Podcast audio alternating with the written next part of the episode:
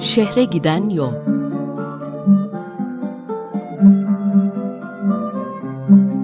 Bir İstanbul programı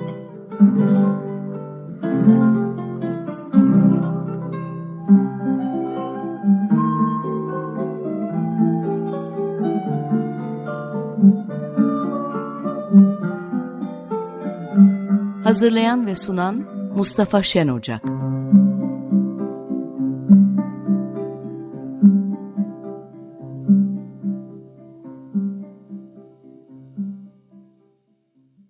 Günaydın. Bugün biraz iç karartıcı ama tipik bir İstanbul günü. Ee, iyi geçmesini tabii ki diliyorum. Çünkü e, İstanbul'un pek çok özelliği gibi ikliminin de kendine ait tuhaflıkları ya da özellikleri var. Yine önce alt bölümler diye adlandırdığımız parçalardan bir tanesi olan İstanbul'un gelişim tarihine ilişkin bilgileri sunmakla başlayacağım. Önce bir küçük not vereyim. Geçen hafta değinmiştik bu İstanbul'un yedi tepesinin neler olduğuna dair pek de bilinmediğine ama yedi tepeli diye bilindiğine dair. Bu tepelerden bahsedelim bugün hangileri olduğundan. Çünkü göreceğiz ki zaman içinde İstanbul'un gelişimi de yavaş yavaş bu tepeleri içine aldıkça ortaya çıkmakta. Geçen hafta söz etmiştim. Yedi tane tepenin yedisi birden İstanbul'un yedi tepeliliğini simgeleyen yedi tepenin yedisi birden eski İstanbul'a yani surların içinde bulunuyor. Bunlardan ilki gerçekten de Bizantiyon'un ilk kurulduğu yer olan Sarayburnu civarındaki yükseltiyi içeriyor. İkinci tepe Çemberli Taş'ın olduğu tepe. Üçüncü tepe Süleymaniye Camii'nin. Dördüncü tepe şu andaki Fatih Camii'nin. Beşinci tepe Yavuz Sultan Selim Camii'nin ve altıncı tepede Edirne Kapı'da Mihrimah Camii'nin bulunduğu tepe. Eğer gözünüzün önüne o eski İstanbul'un haritasını ya da krokisini getirirseniz bu altı tepenin sanki bir hat üzerinde dizili olarak Halice paralel uzandıklarını hissedersiniz. Yedinci tepe ise altı mermer denen semtte yani bugünkü yaklaşık Koca Mustafa Paşa civarında yani Marmara Denizi'nin tarafında bir tepe. Ama geçen hafta da e, değinmiştik. Bunlara tepe demek çok da söz konusu değil. Bunlar alt tarafı bir platonun etraflarına göre biraz daha yüksekçe olan kısımları. Geçen hafta Septimus Severus'ta kalmıştık. Septimus Severus e, gelip surları yıkıp sonra yeniden e, yaptıktan ve oğlunun da ricasıyla bir imar hareketine başladıktan sonra bir takım e, gelişmeler oldu Bizantiyon kentinde. Bunlardan en önemlisi İstanbul'un, eski İstanbul'un en önemli ana yolunu oluşturacak olan Mese'nin yani Orta Cadde'nin ilk bölümünün ortaya çıkmasıydı. Bu etrafı revaklı, kemerli bir yoldu ve bu tip yollara gerek Roma'da gerek e, Bizans'ta embolos adı verilecek. Bu kemerli yol Mese Agora'dan yeni surlardaki kapıya doğru uzanıyordu. Eğer bugünkü paralelin neresi olduğunu düşünürsek işte bugünkü Divan Yolu Caddesi'nin Sultanahmet Meydanı'ndan Çemberli Taş'a doğru uzanan bölümü olarak düşünülebilir. Septimus Severus'un yaptırdığı yeni surlar aslında yarımada içinde eskilere göre ortalama 100 metrecik daha ileriye kaymaktan başka bir şey yapmamıştı. Yine Eminönü hizasından Çemberli Taş'a doğru çıkıyordu bu surlar. Buradan da dönerek yaklaşık bugünkü Ahır Kapı hizasında sonlanıyorlardı. Yani açık Marmara Denizi'ne doğru giden bir sur yine yoktu da Boğaz'a doğru eğiliyordu surlar. Yine de sur içi alanının bu genişlemesiyle ikinci tepe dedik ya Çemberli Taş'ta sur içine alınmış oluyordu. Deniz kıyısında da karadakilere göre daha alçak olan surlar vardı ve Karadeniz surlarının bile birleştiği yerde yani yaklaşık e, Eminönü civarında dairesel bir kule bulunuyordu. Bu yapı tarih sürecinde daha sonra Haliç ağzını kapatacak olan meşhur zincirlerin bu kıyıdaki bağlanma yeri olacaktı. Sözünü ettiğimiz limanlar da geçen hafta sözünü ettiğimiz işte Eminönü ve Sirkeci'de bulunduğundan bahsettiğimiz limanlarda zincirlerle korunuyordu. Septimus Severus e, ilginç bir şekilde 2. yüzyılın başında hipodromunda ilk şekli olarak bir sirk yeri kurdu. Bilirsiniz e, Romalılar çok meraklıydı bu tür gösterilere. E, gladyatör gösterilerinin bir noktada Bizantiyon'daki paraleli olarak sirk gösterilerinin yapılabileceği uygun bir yer. Burada hayvanlarla gösterilerin yanı sıra zaman içinde araba yarışları da yapılmaya başlandı. Zaten bir noktada hipodromun ana amacı oydu. Hipodrom deyip duruyorum. Hipodrom bugünkü Sultanahmet Meydanı'nda o sütunların işte Mısır'dan gelen birazdan göreceğiz Burma sütunun e, Alman çeşmesinin olduğu yerde bulunuyordu. Bu araba yarışları katılan takımlara has bir özellik sergilemeye başladı zaman içinde ve iki takım özellikle giydikleri formaların diyelim renkleri nedeniyle çok belirginleşti. Maviler ve yeşiller. Bunlar başlangıçta sadece iki rakip spor takımının giysi renkleriydi. Yani sanki bugünkü Fenerbahçe Galatasaray gibi. Ancak zaman içinde toplumsal tercih ve özelliklerin de göstergesi oldu ve bu mavi yeşil ayrımı Bizans tarihinde de çok etkin oluşumlarda rol oynadı. Öyle ki maviler ve yeşiller işte bir zamanların Demokrat Parti, Cumhuriyet Halk Parti ayrımı düzeyinde birbirlerine karşıt, buna karşın oldukça güçlü, etkin özellikler taşımaya başladılar. Maviler zaman içinde Ortodoks halkın ve dinsel kesimin, yeşiller de ticaret, sanat kişilerinin ve bir anlamda Katoliklerin temsilcileri durumuna geldi. Dönemin İmparatorluk Sarayı da Marmara'ya bakan sırtta teraslandırılmış bir düzen içinde ayrık küçük binalar olarak belirmeye başladı. Keza hala derdini çektiğimiz su meselesi de kendini gösterdi. Buna çözüm olarak kentin su sisteminin ilk adımları da bu dönemde ortaya çıktı. Sultanahmet Meydanı civarında da bu su sisteminin ilk sonucu meşhur Zökippos hamamı inşa edildi. Bizantiyon ve Antoninia bir pagan kenti yani çok tanrılı işte Zeus'undan e, Apollos'una kadar pek çok tanrıya pek çok da tapınak inşa edildi buna bağlı olarak. Bunlardan bir kısmı surların dışındaydı. Boğaz yöresinde pek çok böylesi bina olduğu gibi surların içinde 7. tepede de dedikti ya altı mermer semti bir Zeus tapınağı bulunmaktaydı. Kadıköy'deki yerleşimin ve Galata'daki eski adıyla Sikaye'deki yerleşimin dışında bir de bugünkü Eyüp Ayvansaray civarında Blakherna denen ya da Vlaherna ya da Blakhernay denen bir mahalle gelişmeye başladı. Göreceğiz ki bu mahalle kendine ait özellikler taşıyacak. Hatta bu mahalle için gereğinde özel bir sur yapılması bile düşünülecek. Surların bitiminden Blakherna'ya kadar olan yörede de mezarlıklar, nekropolis uzanıyordu. Karakalla'dan yani Septimus Severus'un oğlundan sonraki ilk önemli tarihsel olay Bizantiyon'un Got saldırısına uğramasıdır.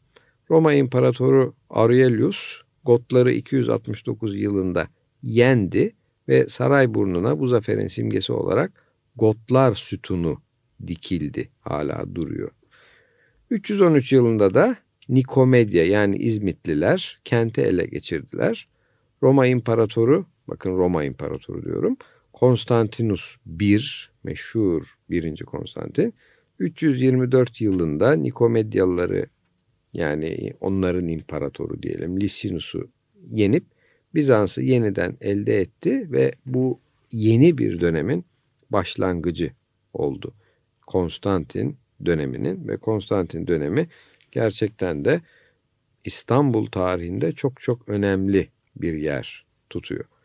Bu döneme kadar ticari merkez özelliği sayesinde 100 yıl içinde diyelim Bizans'ın nüfusu neredeyse 3 katına kadar çıkmış ve 100 bine yaklaşmıştı. İstanbul bu şekilde gelişirken Roma İmparatorluğu'nun kaderinde de özel gelişmeler oluştu. İmparatorluk gerek iç çekişmelerin gerek yeni dinin yani Hristiyanlığın gelişme sancılarının gerekse de batıda yoğun barbar saldırıların etkisi altında bunalmaya başladı. İmparatorlar Roma şehrini hatta İtalya'yı ve yakın ülkeleri bile hiçbir şekilde güvenli bulmuyorlardı. Örneğin İmparator Diocletianus 285 ile 305 yılları arasındaki saltanatının tümünü Nikomedia'da oturarak geçirmişti. Birinci Konstantin imparator olduğunda benzer nedenlerle, güvenlik nedenleriyle Roma İmparatorluğu'nun başkentini Roma'dan yeni ele geçirdiği Bizantiyon'a aktarma çabalarına başladı.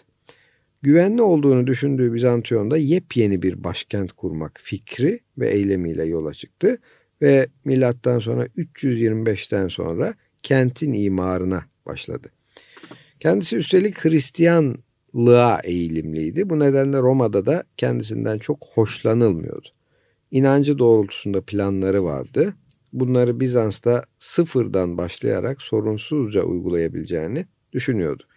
Son kez 326 yılında Roma'ya bir uğradı, bir daha da buraya dönmedi ve kendini Bizantiyon'un yeniden biçimlendirilmesine adadı. Düşüncesine göre yeni Hristiyan bir başkent Tanrı'nın önemli bir kararı hatta emri idi ve gerçekten de yeni şehir tek bir adamın niyetinin ürünü oldu.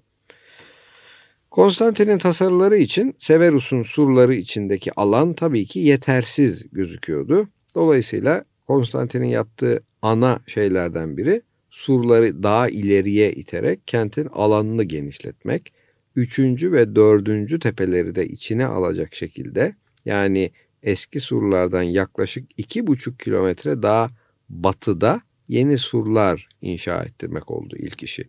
Bu aynı zamanda ikinci Roma ya da yeni Roma kentini kurma yolundaki çabalarında önemli bir parçasıydı.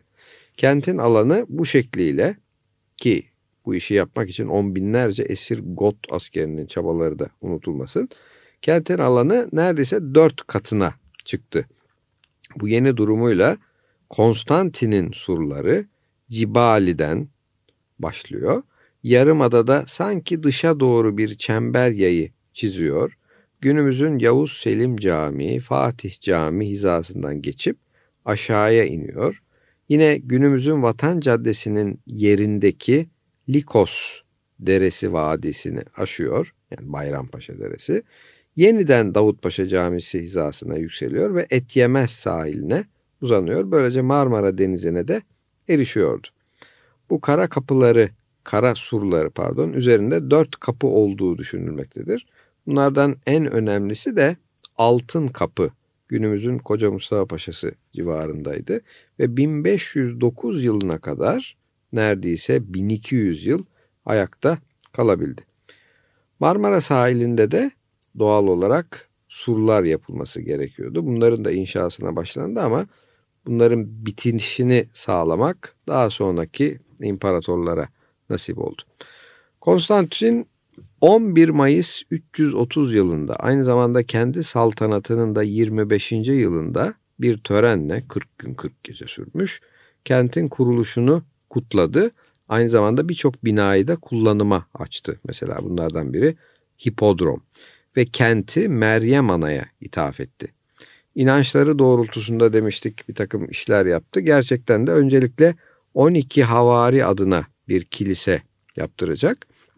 Hatta bir noktada Hristiyanlık tarihi içinde kendine biçtiği rol çerçevesinde kendini bir 13. havari gibi görüp kendini de kilisenin yanındaki diğer havariler adına yaptırdığı kilisenin yanındaki mozoleye gömdürtecekti. İlginç, ölümünden hemen önce vaftiz edilebildi.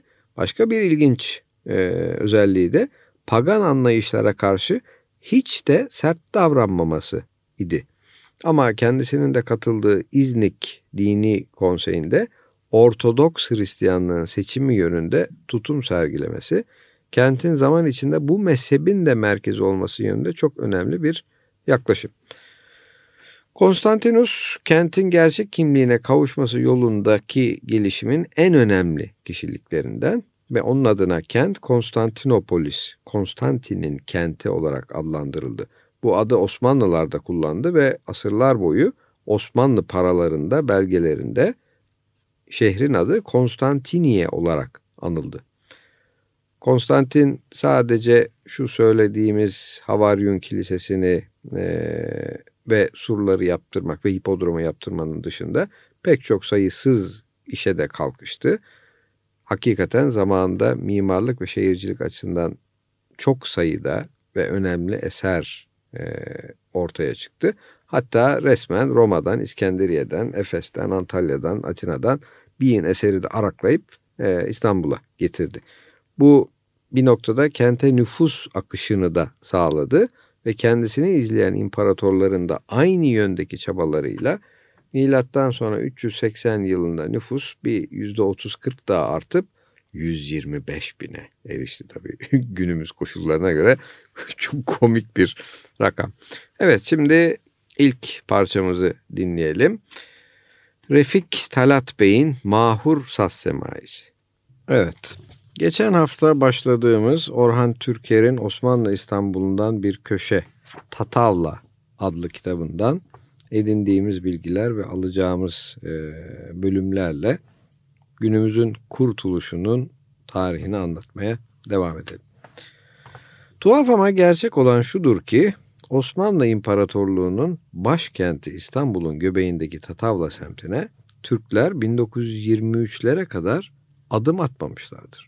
Müslüman İstanbullular Küçük Atina adını verdikleri Tatavla'dan hep uzak durmaya çalışmışlardır. Halk arasına ne lazım sana Tatavla'da bakkal dükkanı şeklinde eski bir deyiş vardır.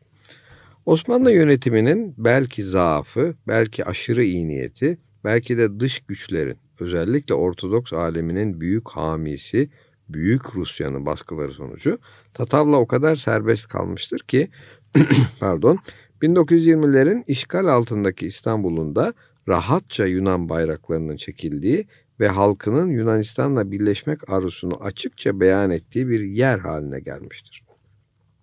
Tatavla'yı çeviren dört Osmanlı karakolu Kasımpaşa yönünde Hacı Ahmet, Dolapdere yönünde Merdivenler ve Yenişehir ile Sinemköy istikametinde Su Yolu karakollarıdır.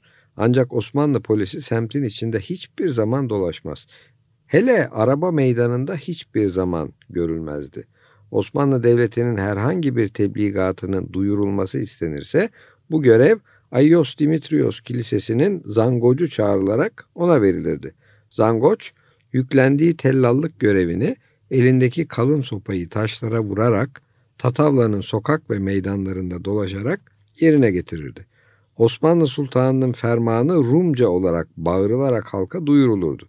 Bu adet iki adım ötesindeki camisi tekkesi bol kalabalık Müslüman mahallesi Kasımpaşa'nın hemen yanı başında 1914'lere kadar sürmüştü. Tatavla Beyoğlu'ndan Kasımpaşa Vadisi ile ayrılır. Bu vadinin batı yönünün büyük bir bölümü bahçelerle kaplıdır. Doğu tarafı ise tamamen evlerle dolmuştur. Bir zamanlar kiraz ağaçları ile dolu olan bu yere Kerasa Hori, Kirazlı Köy denilirdi. Ancak bu bölgede yaşayan kadınların oynaklığı ve sadakatsizliği yüzünden buranın adı bir ara Keratohori, Boynuzlu Köy'e çıkmıştır. Taksim yönüne doğru Neapolis, Yenişehir adını alan bölge kötü şöhretli ve tehlikeli bir yerdir. Biraz evvel sözünü ettik. Rusların Tatavla'ya yani Rumların yoğun olarak e, bulunduğu Ortodoks bölgeye özel bir eğilimleri var. 1821 yılı ilkbaharında Mora'da patlak veren Yunan bağımsızlık hareketine kadar kendi kabuğunda sulh içinde ve kaptan paşaların himayesi altında yaşayan Tatavla, Yunan bağımsızlık hareketine kendi halkından da bazı kişilerin destek vermesi üzerine Osmanlı yönetiminin hiddetini üzerine çekmiştir. Yunan Bağımsızlık Hareketi'nin öncülüğünü yapan Filiki Eteria Derneği'nin birkaç mensubunun Tatavla'da saklandıkları öğrenilince Tatavla'ya giren Osmanlı kuvvetleriyle halk arasında oldukça sertlikler oluşmuş ve tutuklamalar yapılmıştır. Osmanlı Devleti ile Tatavla halkının arasını açan bu ilk ciddi olay Ortodoks aleminin koruyucusu ve Bizans'ın mirasçısı olduklarını iddia eden Rusya tarafından hemen değerlendirilmiştir. O zamandan beri Rus çarları Tatavla'yı belli belirsiz himaye eden bir tutum içine girmişlerdir. Kırım Savaşı sırasında Kasımpaşa'da tutuklu olarak bulunan bir subay ve 162 askerden oluşan bir grup Rus savaş esirinin salgın hastalık sonucu ölmeleri üzerine ortaya ciddi bir buhran çıkmıştır. Tatavla'nın dini lideri Serafim Efendi yanında çok sayıda din adamı ve semt eşrafından kişilerle birlikte Hacı Ahmet Karakolu'na kadar inerek Ortodoks dinine mensup Rus ölülerinin gerekli dini törenle gömülebilmelerinin sağlanması için kendilerine teslim edilmeleri gerektiğini Osmanlı makamlarına bildirmiştir. Rusya ile savaş halinde olan Osmanlı Devleti kendi tebaasından olan Tatavla halkının bu yersiz isteğinden pek hoşlanmamakla birlikte belki belki Rusya'yı daha fazla tahrik etmemek için sesini çıkarma, çıkarmamış ve Rusların cenazelerinin Tatavla'ya taşınmasına izin vermiştir. İlginç benim yorum. Adamlarla hem savaştasınız hem de onları daha fazla tahrik etmemeye çalışıyorsunuz. Evet, e, Tatavla son derece zengin. Hem kurumlar hem e, içerdiği olanaklar nedeniyle. Bir yığın kilisesi var, efendime söyleyeyim. Bir yığın dernek var. Bunun içinde işte Fukara Perver Derneği, Filopotos Adelfotis, e, Eğitim Derneği, Ümit Hayır Derneği, Kadın Derneği, İlerleme Derneği, hamamları var, spor salonları var. E, hatta spor salonları e, ya da spor faaliyetleri içinde çok ilgi çekici bir olay var. Bunu aktarmak isterim. Osmanlı uyruklu ve Galatasaray Sultanisi öğrencisi olan Nikolaos Alibranti aletli jimnastik dalında 1906 Atina oyunlarına Tatavla adına katılıyor. Yani Osmanlı Devleti adına falan değil. Bir de üstelik altın madalya kazanıyor. Bunun üzerine ortalık karışıyor. Çünkü Osmanlı Devleti ile Yunan Krallığı'nın arasında o zaman ciddi bir gerilim var. Bu da diplomatik bir sorun yaratıyor. Tatavlalı sporcunun altın madalya kazandığını gören ve oyunları izleyen Osmanlı sefiri sporcunun Osmanlı vatandaşı olduğunu ileri sürerek şeref direğine ille de Osmanlı bayrağının çekilmesini talep ediyor. Öte yandan Yunanlılar Osmanlı vatandaşı da olsa Yunan soyundan geldiği için göndere Yunan bayrağının çekilmesi için ısrar ediyorlar. Böylece bir e, tuhaf birbirine girme söz konusu. 20. yüzyıla geldiğimizde Tatavla kiliseleri, okulları, mezarlığı, hayır dernekleri, spor kulübü, hamamı, tiyatro salonu ile son derece görkemli bir semt. İstanbul'un çeşitli semtleri arasında Pera'dan sonra en kalabalık Rum topluluğunun yaşadığı bir yer. Sultan II. Abdülhamid'in saltanatının 20. yüzyıla sarkan son 7-8 yılı Tatavla halkının da en fazla geliştiği, oldukça rahat yaşadığı ve kendisinden söz ettirdiği bir dönem. Zaman zaman soygunlar ve hırsızlıklar olsa da genellikle sosyal yaşam her alanda kendisini göstermekte. İstanbul'un gündelik Rumca gazetelerinden Tahidromos'a Tatavla'dan yansıyan bir iki tane haberi size de okumak istiyorum. Mesela 4-3-1900 Hristos Eksercioğlu ile Smaro A. Tusopulo nişanlandılar. 13-1-1901 Sultan II. Abdülhamid'in tahta çıkışının 25. yılı kutlamalarına Tatavla halkı da büyük şenliklerle katıldı. Sabah Ayos Dimitrios Kilisesi'nde Tatavla'nın tüm dini ve cemaat liderlerinin katıldığı ve padişahın sağlığına dua edilen bir şükran ayini yapılmıştır. 16-2-1901 çarşamba akşamı saat 6.30 civarında Bay Kozma Stefanopoulos'un Tatavla'daki evine giren hırsızlar çeşitli giyim eşyası çalmışlardır gibi. 1911 yılında Tatavla'ya tramvay geldi. 11 numara ile Tünel Tatavla hattında çalışan atlı tramvaylar Galatasaray, Taksim, Harbiye, Pangaltı yolu ile Tatavla'ya Ayos Dimitrios Kilisesi'nin bahçe duvarına kadar ulaşmaktaydı. 1914'ten sonra hizmete giren elektrikli tramvaylarında hizmetten kaldırıldıkları 61 yılına kadar tam 50 yıl tramvay Tatavla halkına büyük kolaylıklar sağladı.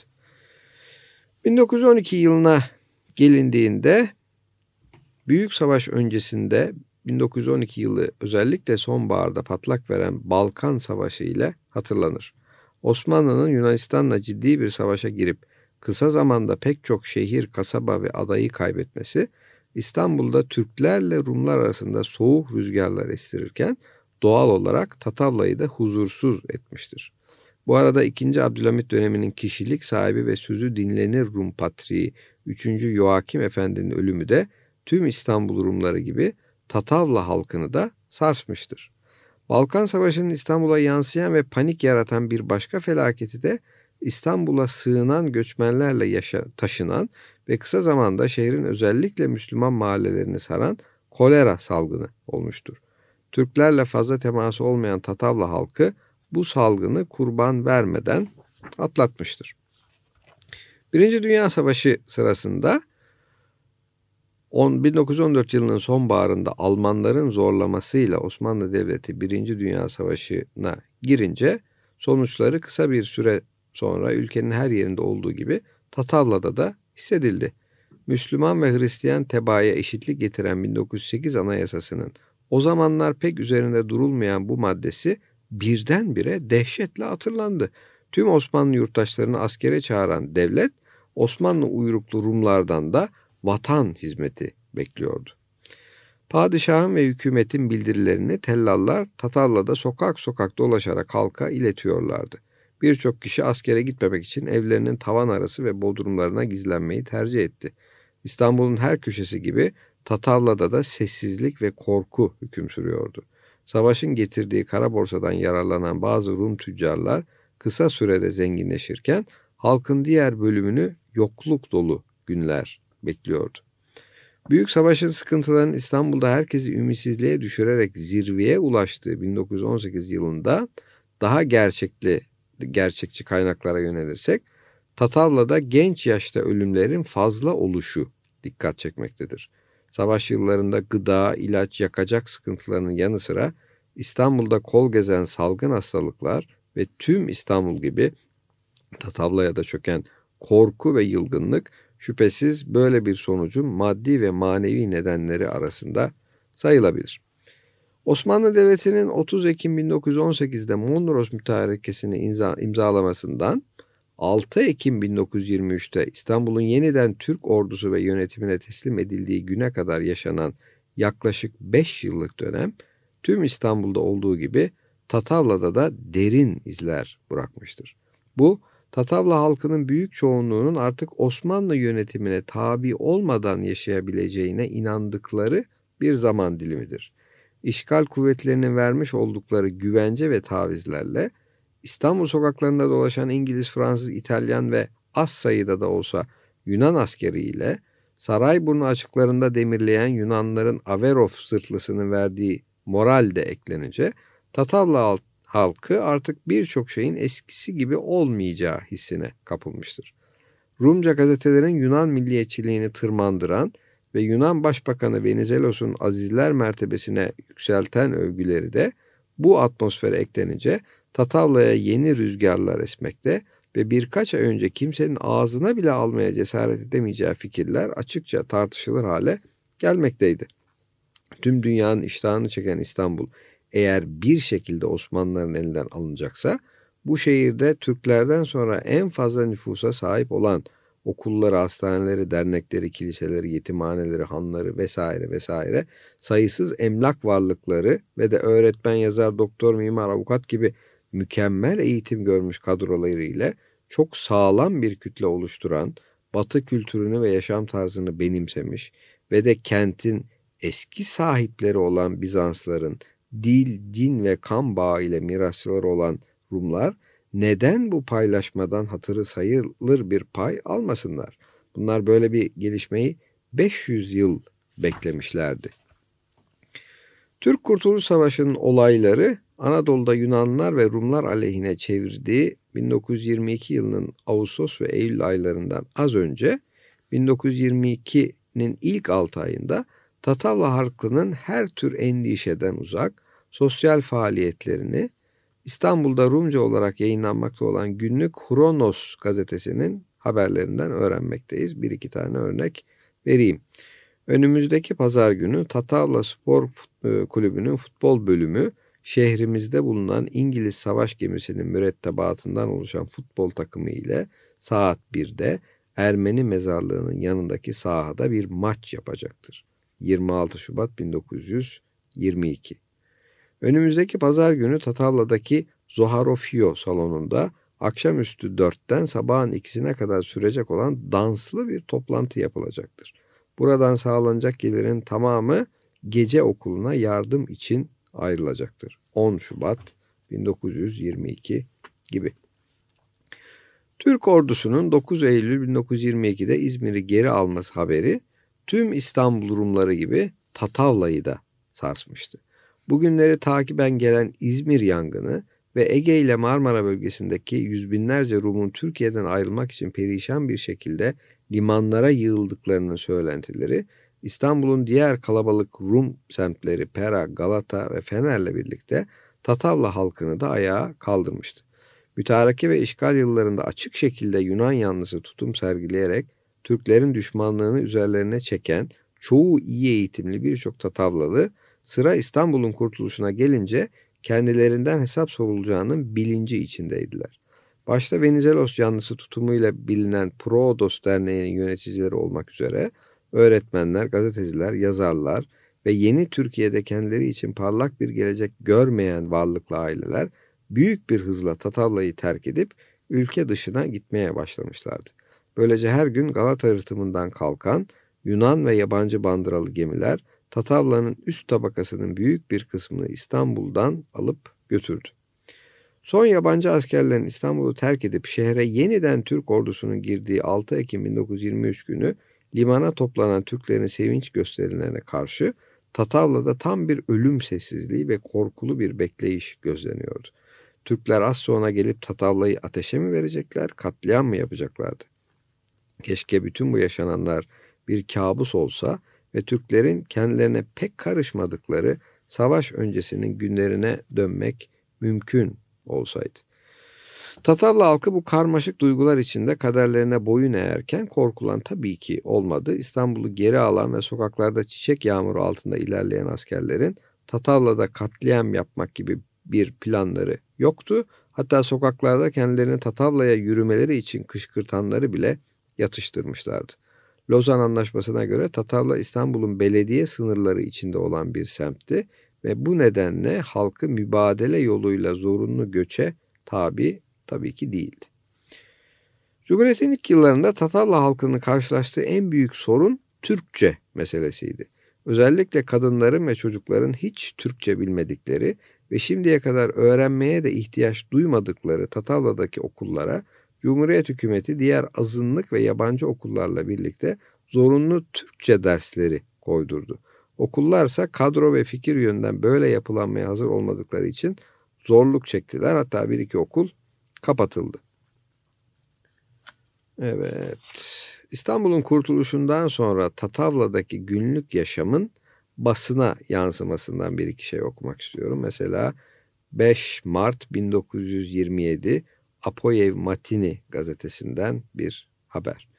Önceki gece Tatavla okulları yararına düzenlenen baloda davetli hanımların birbirinden güzel tuvaletleri gözleri kamaştırmıştır. Bunlardan ilk göze çarpanları sıralıyoruz. Madame Katsia olağanüstü pembe acem kumaşı. Madame Ali Branti parlak beyaz. Madame Pastella lam, lame. Matmazel Sotiriadu pembe krepli. Matmazel Misaliadu payetli krep Georgette. Matmazel Vergiadu payetli pembe tuvaletler giymişlerdi gibi. Buradan da televolelerin kökenlerinin nereye kadar uzadığını görüyoruz. Tatavla ile ilgili son önemli bilgi Büyük Tatavla yangını. Birkaç bina dışında hemen tümü birbirine yapışık ahşap evlerden ve bahçelerden oluşan Tatavla'da sık sık yangın çıkardı ve sadece 20. yüzyılın ilk yıllarında 1905, 1907, 1909, 1912'de oldukça önemli yangınlar yaşanmıştı. 21 Ocak 1929 Pazartesi gecesi meydana gelen yangın İstanbul'un en şiddetli kışının yaşandığı günlerde karlı ve buzlu bir gecede hiç beklenmedik bir anda Tatavla'nın büyük bir bölümünü kül ederek bu tarihi ve geleneksel Rum semtini perişan etti ve çeşitli tartışma ve yorumlara neden oldu.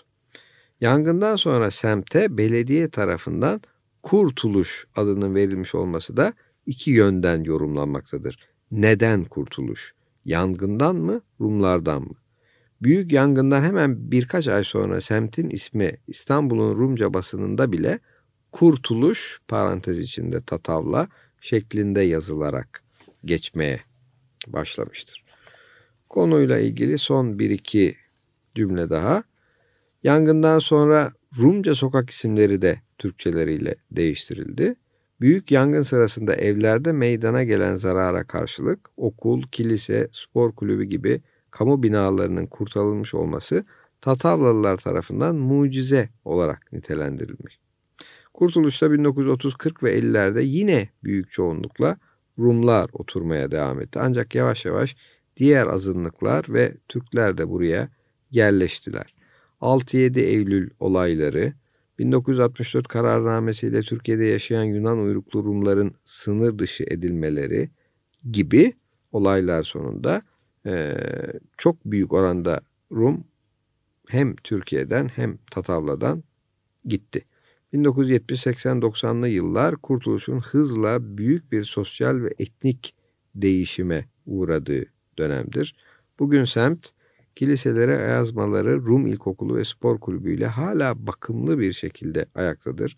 Bütün bu hikayeden geriye kalan bir avuç Rum cemaati de eski Tatavla'nın buruk bir anısı olarak Kurtuluş'ta yaşamaya devam etmektedir. Evet onların anısına şimdi Manos Hacıdakis'ten bir akşam duası dinleyelim. Konuyu daha da ayrıntısıyla okumak isteyenler için alıntıları yaptığım kitabın adını bir kez daha yineliyorum. Orhan Türker yazar. Osmanlı İstanbul'undan bir köşe. Tatavla. Sel Yayıncılık 1998. Evet şimdi Eyüp e, deyince bizim aklımıza Eyüp Sultan Camii, e, oradaki uhrevi hava gelmektedir. Ama e, ilginç Eyüp pek çok başka özelliğiyle de meşhurdu. Bunlardan eli, en ilginci bence Eyüp oyuncakları, oyuncak yapımı ve oyuncakçılarıyla da meşhurmuş Eyüp eskiden. Yüzyıllar boyunca oyuncu e, oyuncakçı dükkanlarında, İstanbul'un her semtinde attar dükkanlarında ve büyük şehri sokak sokak dolaşan ayak satıcısı oyuncakçılar tarafından da satılmış Eyüp oyuncakları. 17. yüzyılda Evliya Çelebi Eyüp oyuncaklarının 100 dükkanda e, oyuncakçıların pardon 100 dükkanda 105 nefer olduklarını kaydediyor. Eyüp'ün ayrıca e, başka meşhur e, tarafları da var. Bunlardan biri kaymağı ve kaymakçı dükkanlarıymış. Eyüp'ün kaymağı ve kaymakçı dükkanları kadimden beri bu kasabanın şöhretlerinden birini teşkil ederdi. Zamanımızda Eyüp'ün ne kaymağı ne de kaymakçı dükkanları kalmıştır. Civarda pek çok mandıranın bulunması ve kaymağın buralardan temin edilen halis sütle e, yapılması Eyüp kaymağına şöhret sağlamıştı. Kaymakçı dükkanları da Cami-i Kebir yanındaki çarşı boyunda yine pek meşhur olan Eyüp kebapçılarının yanı sıra dizilmişlerdi. Türbe ziyaretine gelenler bu kaymakçı dükkanlarına mutlaka uğradıktan başka Eyüp'e sureti mahsusada kaymak almaya, kaymak yemeye gelenler olurdu. Eyüp'te kaymakçı esnafı çoğunlukla Bulgar idi. Son kalan iki kaymakçı dükkanı da 1958-60 arasındaki istimlakte yıktırılmış. 16. asır vesikası, bir 16. asır vesikası Eyüp'teki kaymakçı dükkanlarının uygunsuz kadınlarla erkeklerin buluşma yeri haline getirildiğinden bahsetmektedir. Divan-ı Hümayun'dan Eyüp Kadılığına hitap ile yazılmış 23 Muharrem 981 yani 25 Mayıs 1573 tarihli bu fermanın bugünkü dile, bugünkü dil dediği 1950 küsurlar çevrilmiş sureti şudur. Eyüp kadısına hüküm ki mektup gönderip bildirmişsin ki kaymakçı dükkanına bazı kadın taifesi kaymak yemek bahanesiyle girip oturup erkeklerle buluşur imiş. Şeriata aykırı işler olurmuş. Bu bapta ihmal caiz değildir. Derhal men ediniz. Dükkan sahiplerine şiddetle tenbih edilsin. Kaymak yemek için gelen kadınları dükkanlarına almayacaklardır. Dükkanına kadın müşteri alan kaymakçı şiddetle tedip edilecektir. Buna benzer fermanlarla İstanbul'da gizli fuhşun önüne geçilememiştir. Evet. Gelecek hafta inşallah e, buluşana dek hüzan bir türküyle bitirelim ama siz hiç hüzünlü olmayın. Yanıyor mu Yeşil Köşk'ün lambası?